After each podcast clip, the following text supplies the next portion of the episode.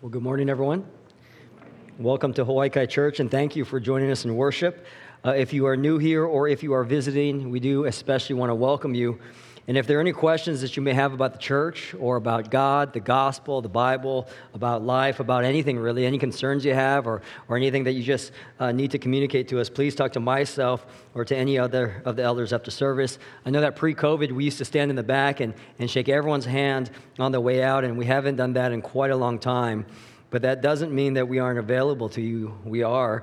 And, and Sunday mornings are a good time to not only visit with your church family, but they're also a great time to come and talk to one of us and express anything that maybe you've been carrying on your own for a while. And so we have Bob here, uh, Pastor Dave's in the back somewhere, uh, Josh is right there, Ben's here. You can talk to any of us after service is over, and we'd love to talk to you. Now, at this time, I do invite you to take out your Bible or Bible underneath the chair in front of you and turn to the book of Luke. We're in Luke chapter 2 and verse 25 as we continue our study through the book of Luke. Luke chapter 2, verses 25 through 35 is our passage, and that passage can be found on page 857 if you are using a church Bible, page 857.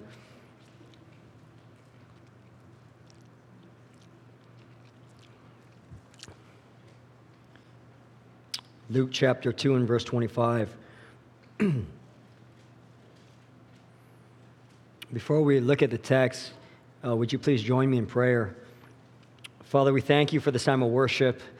And as we continue to worship you now in the hearing of your word, uh, may this sermon be clear and an accurate representation of the text, and by the Holy Spirit, powerful. We ask that you, by your grace, would prepare our hearts and our ears and our minds to receive your word and to be changed by it. We ask these things in Jesus' name we pray. Amen. In Luke chapter 2, we have been presented with this paradox of both glory and humility surrounding the birth of Jesus Christ. Glory that the place of Jesus' birth is the city of David, Bethlehem, and his line and lineage is of King David, fulfilling the requirements of the long awaited Messiah, the fulfillment of the prophecies spoken of, and the culmination of covenants promised for generations past. And yet, humility in that Mary's own labor and delivery occurs in a place no mother would want it to occur. That Jesus' first bassinet is a manger for animals because there is no other place for this young family. Humility in the fact that Jesus' first recorded visitors are not friends and family, but a handful of dirty shepherds on the graveyard shift of people on the religious fringe, so to speak. And yet, glory that the heavenly host of angelic uh, beings appear in all of their ranks, and they together sing a song of praise, and they are surrounded by the brightness of Yahweh Himself shining in the midnight sky, which is quite the opposite kind of group than those on the religious fringe.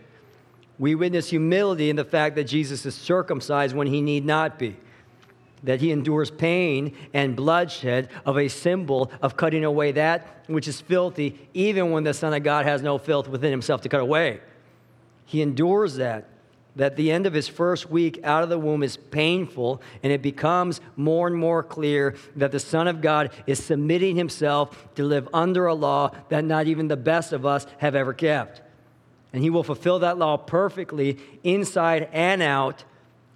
That in humility of humilities, this baby boy is named Jesus, Yeshua, because he will save his people from their sins. And it is in our passage this morning that that utter and abject humiliation is balanced yet again with two figures and two godly people who both testify to the utter importance of the birth of Jesus Christ. They bring to him the honor that he is due and the joy therein in being a witness of this significant event. We're going to look at one of these people today and the next one next Sunday. And we read in verse 25 now there was a man in Jerusalem whose name was Simeon, and this man was righteous and devout, waiting for the consolation of Israel, and the Holy Spirit was upon him. And it had been revealed to him by the Holy Spirit that he would not see death before he had seen the Lord's Christ. And he came in the temple, and he came in the Spirit into the temple. And when the parents brought in the child Jesus to do for him according to the custom of the law, he took him up in his arms and blessed God and said, Lord, now you are letting your servant depart in peace according to your word. The first figure we are introduced to in our text is a man named Simeon. And this is the only text in the entire Bible that this person appears in. We know almost nothing about him. If he were a priest, if he were married, if he had a career, we don't know. What tribe his family comes from, we don't know if he had any children, if he were rich, if he were poor, how tall he was, how short, how funny, how boring, what he liked to do for fun, yada, yada. We are told nothing about the things that so define so many people today. The only things that we are told about Simeon, however, are those very things which matter the most that he was righteous and devout, which speaks to his personal relationship and his intimate walk with God, the fruit of which is expressed in actual living. He was righteous and devout. And that Simeon is looking for the consolation of Israel.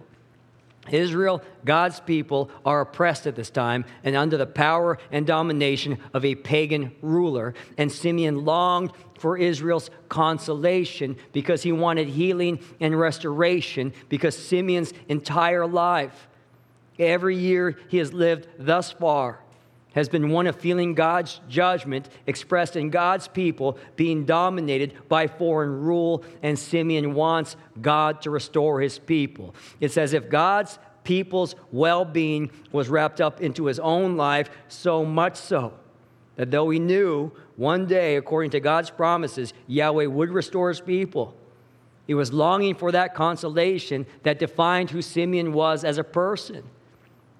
His religion is not merely individual, just me and God. It's corporate. His identity is in being a part of a people. And this is another reason why you can't just do church at home.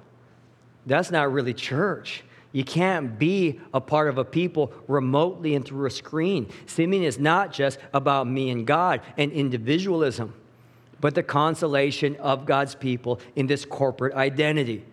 And so Simeon is righteous and he is devout and he is waiting for the consolation of Israel.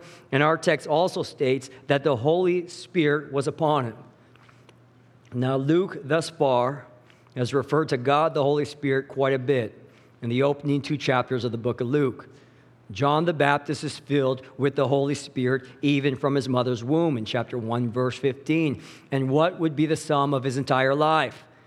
But that Jesus must increase and I must decrease. John the Baptist's life only makes sense to him when he uses that life to point to the one greater than he is. That's a mark of the work of the Holy Spirit.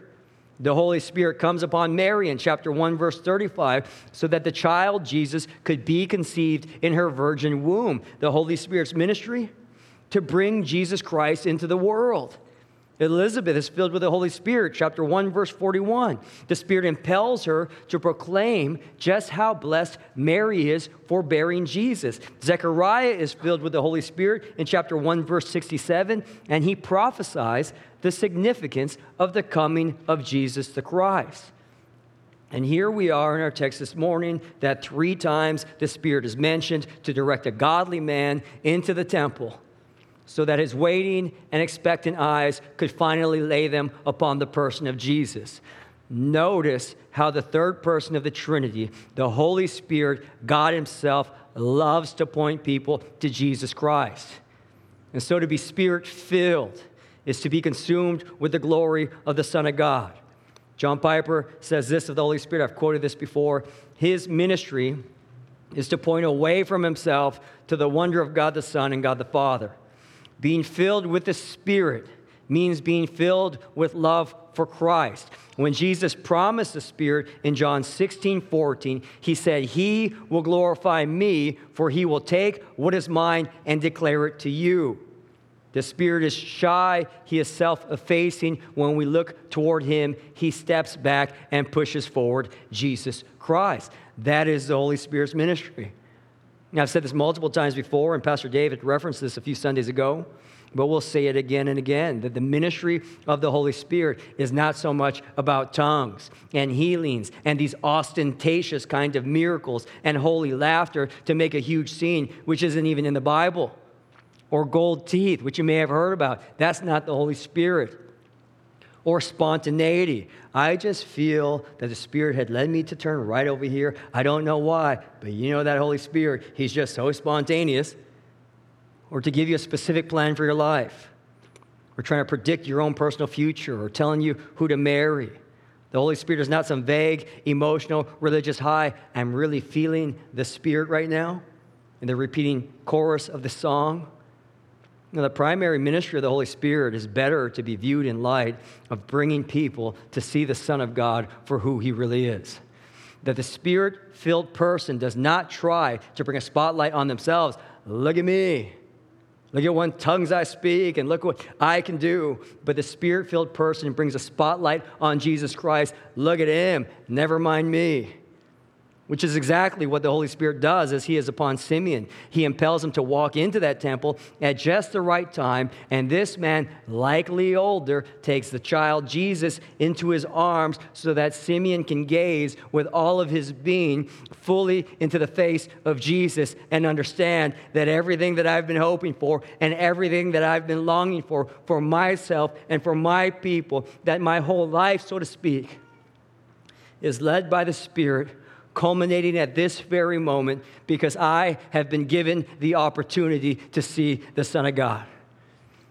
I feel like it's a little bit reminiscent of Moses, who couldn't enter into the promised land, but by God's grace was able to look at it from afar. That Simeon wouldn't get to see, nor would he fully understand everything that Jesus the Christ is going to accomplish the cross, resurrection, ascension, the early church, or how it is exactly that the consolation of Israel is going to occur. Simeon did not have the answer to every question that would pop up in his mind, but he didn't need the answer to every question. For the Lord's Messiah has come, and that fact is sufficient enough for this godly man, Simeon. And seeing him with his very own eyes was more more than enough to fulfill his lifelong desires. His cup is overflowing. My journey is complete. And we see in Simeon's confession within these verses this great honor that Jesus is due from the worshipful heart of a believer and the joy therein within him. A few minutes with Jesus is all I have ever wanted for my life. That's worship. Now, the crazy thing in this glorious moment where Christ is getting the honor that he's due is still this paradox that the Lord has come, and people do, some understand the gravity of this time, and yet this all powerful, almighty God who holds the entire world in the palm of his hand is being held in the fragile arms of an old man that after a lifetime of seeing God's promises, seeking God's promises fulfilled, they are fulfilled in the coming of a tiny baby that needs his neck supported because so it don't roll all over the place. The Son of God's neck is too weak. You see that paradox? And yet, fully believing, Simeon's joy is so full, his life so complete in merely seeing tiny baby Jesus that he is ready to depart in peace. I could die right now. There is no fear of death for the one who holds on to Christ in his arms. Matthew Henry he writes this the abundant satisfaction wherewith he welcomed this sight. He took him up in his arms he embraced him with the greatest affection imaginable, laid him in his bosom as near as his heart as he could, which was as full as joy as it could hold. In this life, this moment is all I have. My life is utterly fulfilled. What is it that you think you need to live a full life, brothers and sisters? What do you daydream about? If I only had that, then my life would be complete. If I don't get that, my life would be incomplete. And we know nothing about Simeon. Career wise, family wise, money wise, if he had a nice open layout at his place, we know nothing about Simeon. Except this moment where his life is utterly filled to its brim, because when all is said and done, there is only one thing you need. And his name is Jesus the Christ. Do you believe that? Because we sing that. All I have, all I want, all I need is you. Do we believe that Jesus Christ is sufficient and that He alone is more than enough? We have to press into Christ. We have to bring Him close with great affection and lay Him near to our heart, as near as He can be. A heart which will then be so full of joy when we realize more and more who it is that God has actually given to us. And so we don't know a lot about Simeon. We are told nothing about the things that so define so many people today, but the things we do know of Simeon are the very things which matter the most. His life, his character, his hopes, what he longed for, and his desire to see Jesus Christ with his very own eyes. Charles Spurgeon, he writes this What a biography of a man! How short and yet how complete. We have seen biographies so prolix, that means so tediously long, that a full one half is nonsense and much of the other half too dull to be worth reading. Short biographies are the best, which give a concise and exact account of the whole man. And this is what Luke gives to us in these opening verses of a godly man giving our humble Savior the honor that he is due from the depths of his worshipful heart. And, brothers and sisters, when all is said and done, may our own biographies be short and sweet, righteous, devout, longing for the consolation of God's people, whose fullest joy is to peer into the face of Jesus the Christ, to turn our eyes upon him, to look full into his wonderful face. That everything else grows strangely dim in the light of his glory and grace. Verse 28, Simeon continues to bless his God by continuing to gush about Jesus Christ. He took him up in his arms and blessed God and said, Lord, now you are letting your servant depart in peace according to your word. For my eyes have seen your salvation that you have prepared in the presence of all peoples, a light for revelation to the Gentiles and for glory to your people, Israel. While Simeon is filled with a joy and a satisfaction that has made his life complete because his very own eyes have been allowed to see the Messiah he also knows that this joy and this satisfaction is not merely for him and is not merely for Israel, but this is for all the peoples of all the world. Simeon knows that God's salvation is supposed to be global, and he's the first person in the book of Luke to declare it in this way. But it's not something new, and this is not something he invented. Isaiah 49 6. It is too light a thing that you should be my servant to raise up the tribes of Jacob and to bring back the preserved of Israel. Jacob, Israel, that's too light a thing. The scope is too narrow. I will make you as a light for the nations, that my salvation may reach to the end of the earth. After the fall of humanity in the Garden of Eden, it was never God's plan as he looked out towards all of humanity to only save the subset Israel. God's salvation from the very beginning is meant to reach as far as sin has corrupted. Every single person in all of humanity outside of Jesus, and Adam and Eve, is born with this bent away from God, away from the God who has made us. And the imagery is such that the world and the nations and the peoples have been in this darkness.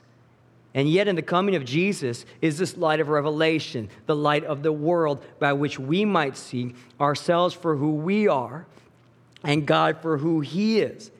That the darkness of Ephesians 4:18, this darkness in understanding, this alienation from God, this ignorance that comes from a hardness of heart would no longer be what defines us. Isaiah 42 7 takes that same imagery of this light for the nations, which is going to be used to open the eyes that are blind, to bring out the prisoners from the dungeon. From the prison, those who sit in darkness, I am the Lord, that is my name, my glory I give to no other. The light for revelation reveals to us that we are the blind ones we are the prisoners. We sit in darkness. And the worst thing about this darkness and this kind of blindness is that we didn't even know that we we're blind. It didn't feel like we were in the dark.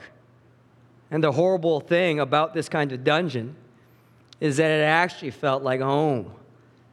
And it is here in these words of a spirit filled Simeon that we have the purpose for which Jesus is born for salvation to those who are perishing, as light for those in the darkness, as freedom from those who are enslaved. And this is for all peoples and all nations. It doesn't matter what you've done in the past or the pits that you find yourself in, even though you dug it yourself. Jesus Christ is born to be your Savior. Christ's coming is like the sunrise after a very black night to the very people who need light the most. And for this worldwide scope, Simeon's joy is made even more full as he thinks about these very rays emanating outward to the ends of the earth.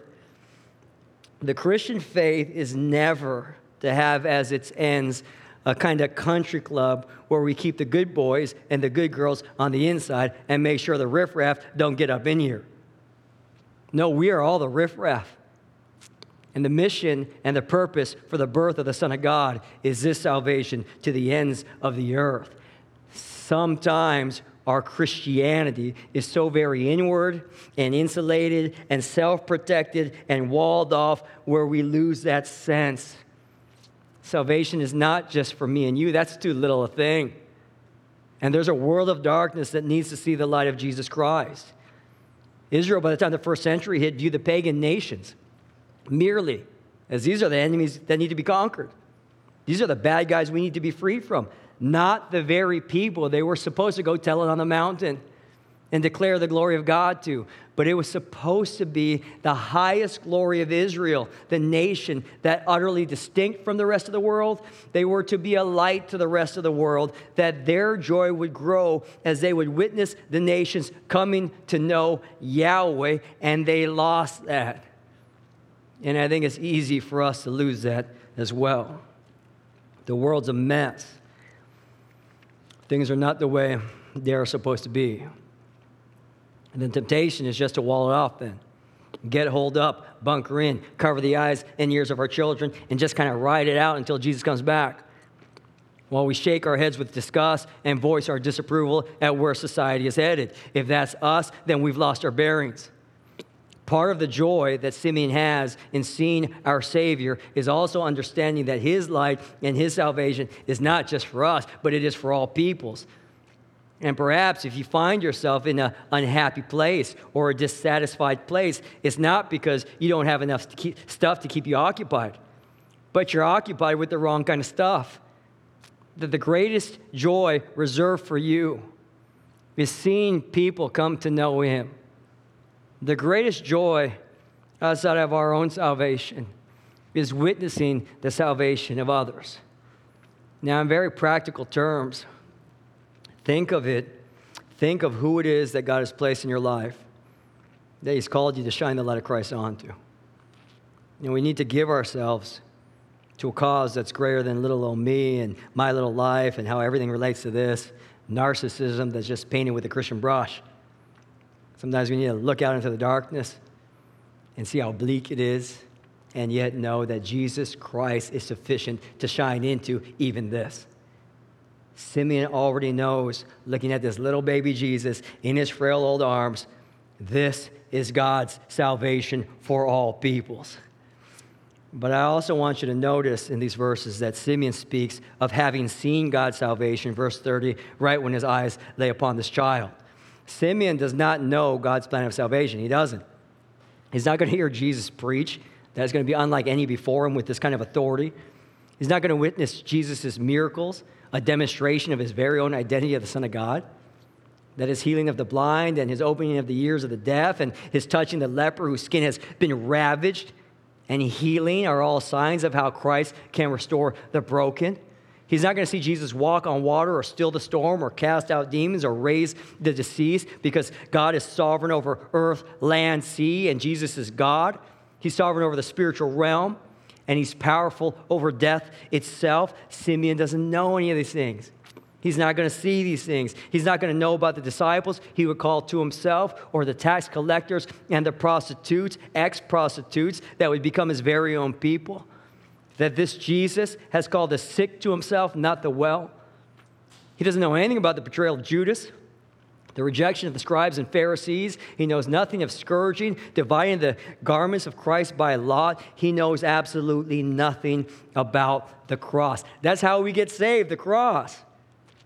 That Jesus, being God Himself, demonstrated in the whole of His life that it would actually be him who would be the one to pay our penalty and assume our guilt in our place. He knows nothing about the cross, nor does he know about the resurrection. He knows nothing about these facets of the gospel message. And so, how then can Simeon say, past tense, for my eyes have seen your salvation?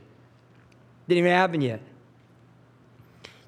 Because it is, in a very profound way, that Yahweh's salvation is not merely the plan or the necessary events that need to occur, but God's salvation is the person. I think Dale Ralph Davis says it very well, referring to Jesus. He not only will bring salvation, but he himself can rightly be called salvation. He will not only bring consolation to Israel, but he himself is the consoler. In one sense, we can say that salvation is a plan, God's staggering scheme to have worldwide Jewish Gentile people, as Isaiah 49 says. But salvation is not only a plan, but a person. Yahweh's servant Messiah himself is Yahweh's salvation. Having him, we have salvation. Salvation is having Jesus himself, and Simeon realized that. I wonder how many of us view salvation as simply that having Jesus as our own rather than just an escape from hell or the bringer of forgiveness or the deliverer of blessings that salvation itself, eternal life itself, is to know the only true God and Jesus Christ, whom he has sent, John 17, 3. Simeon's understanding here, while he knows not all the details of how everything is going to be played out, is simply this child in my arms is God's salvation. God's salvation is the person, Jesus the Christ. And again, everything I hope for and long for for myself and the people of God and for this world in darkness, it is enough that Jesus has come and God can take me now, for my eyes have seen everything that I need to see. But while the Son of God is born as a light to all the world who's been locked up in darkness, the truth is not everyone's going to receive him. Simeon continues in verse 34. And Simeon blessed them and said to Mary, his mother, Behold, this child is appointed for the fall and rising of many in Israel, and for a sign that is opposed, and a sword will pierce through your own soul also, so that thoughts from many hearts may be revealed. While the child Jesus is born to be the salvation of all peoples and all the nations, even to the ends of the earth. Not all the peoples of the earth will receive this gift that God has given to us. And this is a tragic flip side to everything Simeon has previously rejoiced about. While Joseph and Mary are marveling at Simeon's words of a global salvation, which is the greatest news imaginable, Simeon is also making it very clear that the bad news is that people are still going to reject him. Jesus is going to divide people. He's going to divide Israel. Some will rise and some will fall. He's going to be a sign opposed or spoken against because although Jesus came from Israel, demonstrated everything to be the Messiah, Israel knew him not. and many in the nation would be the very ones responsible for putting him up on that cross in their rejection of him.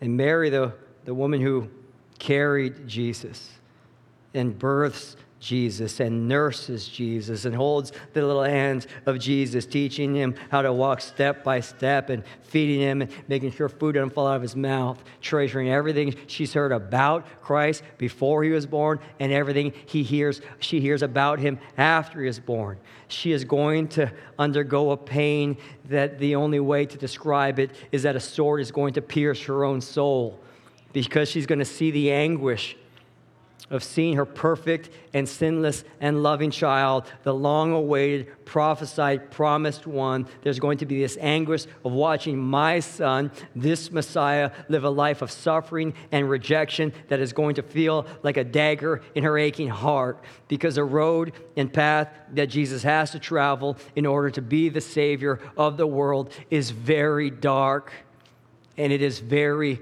costly.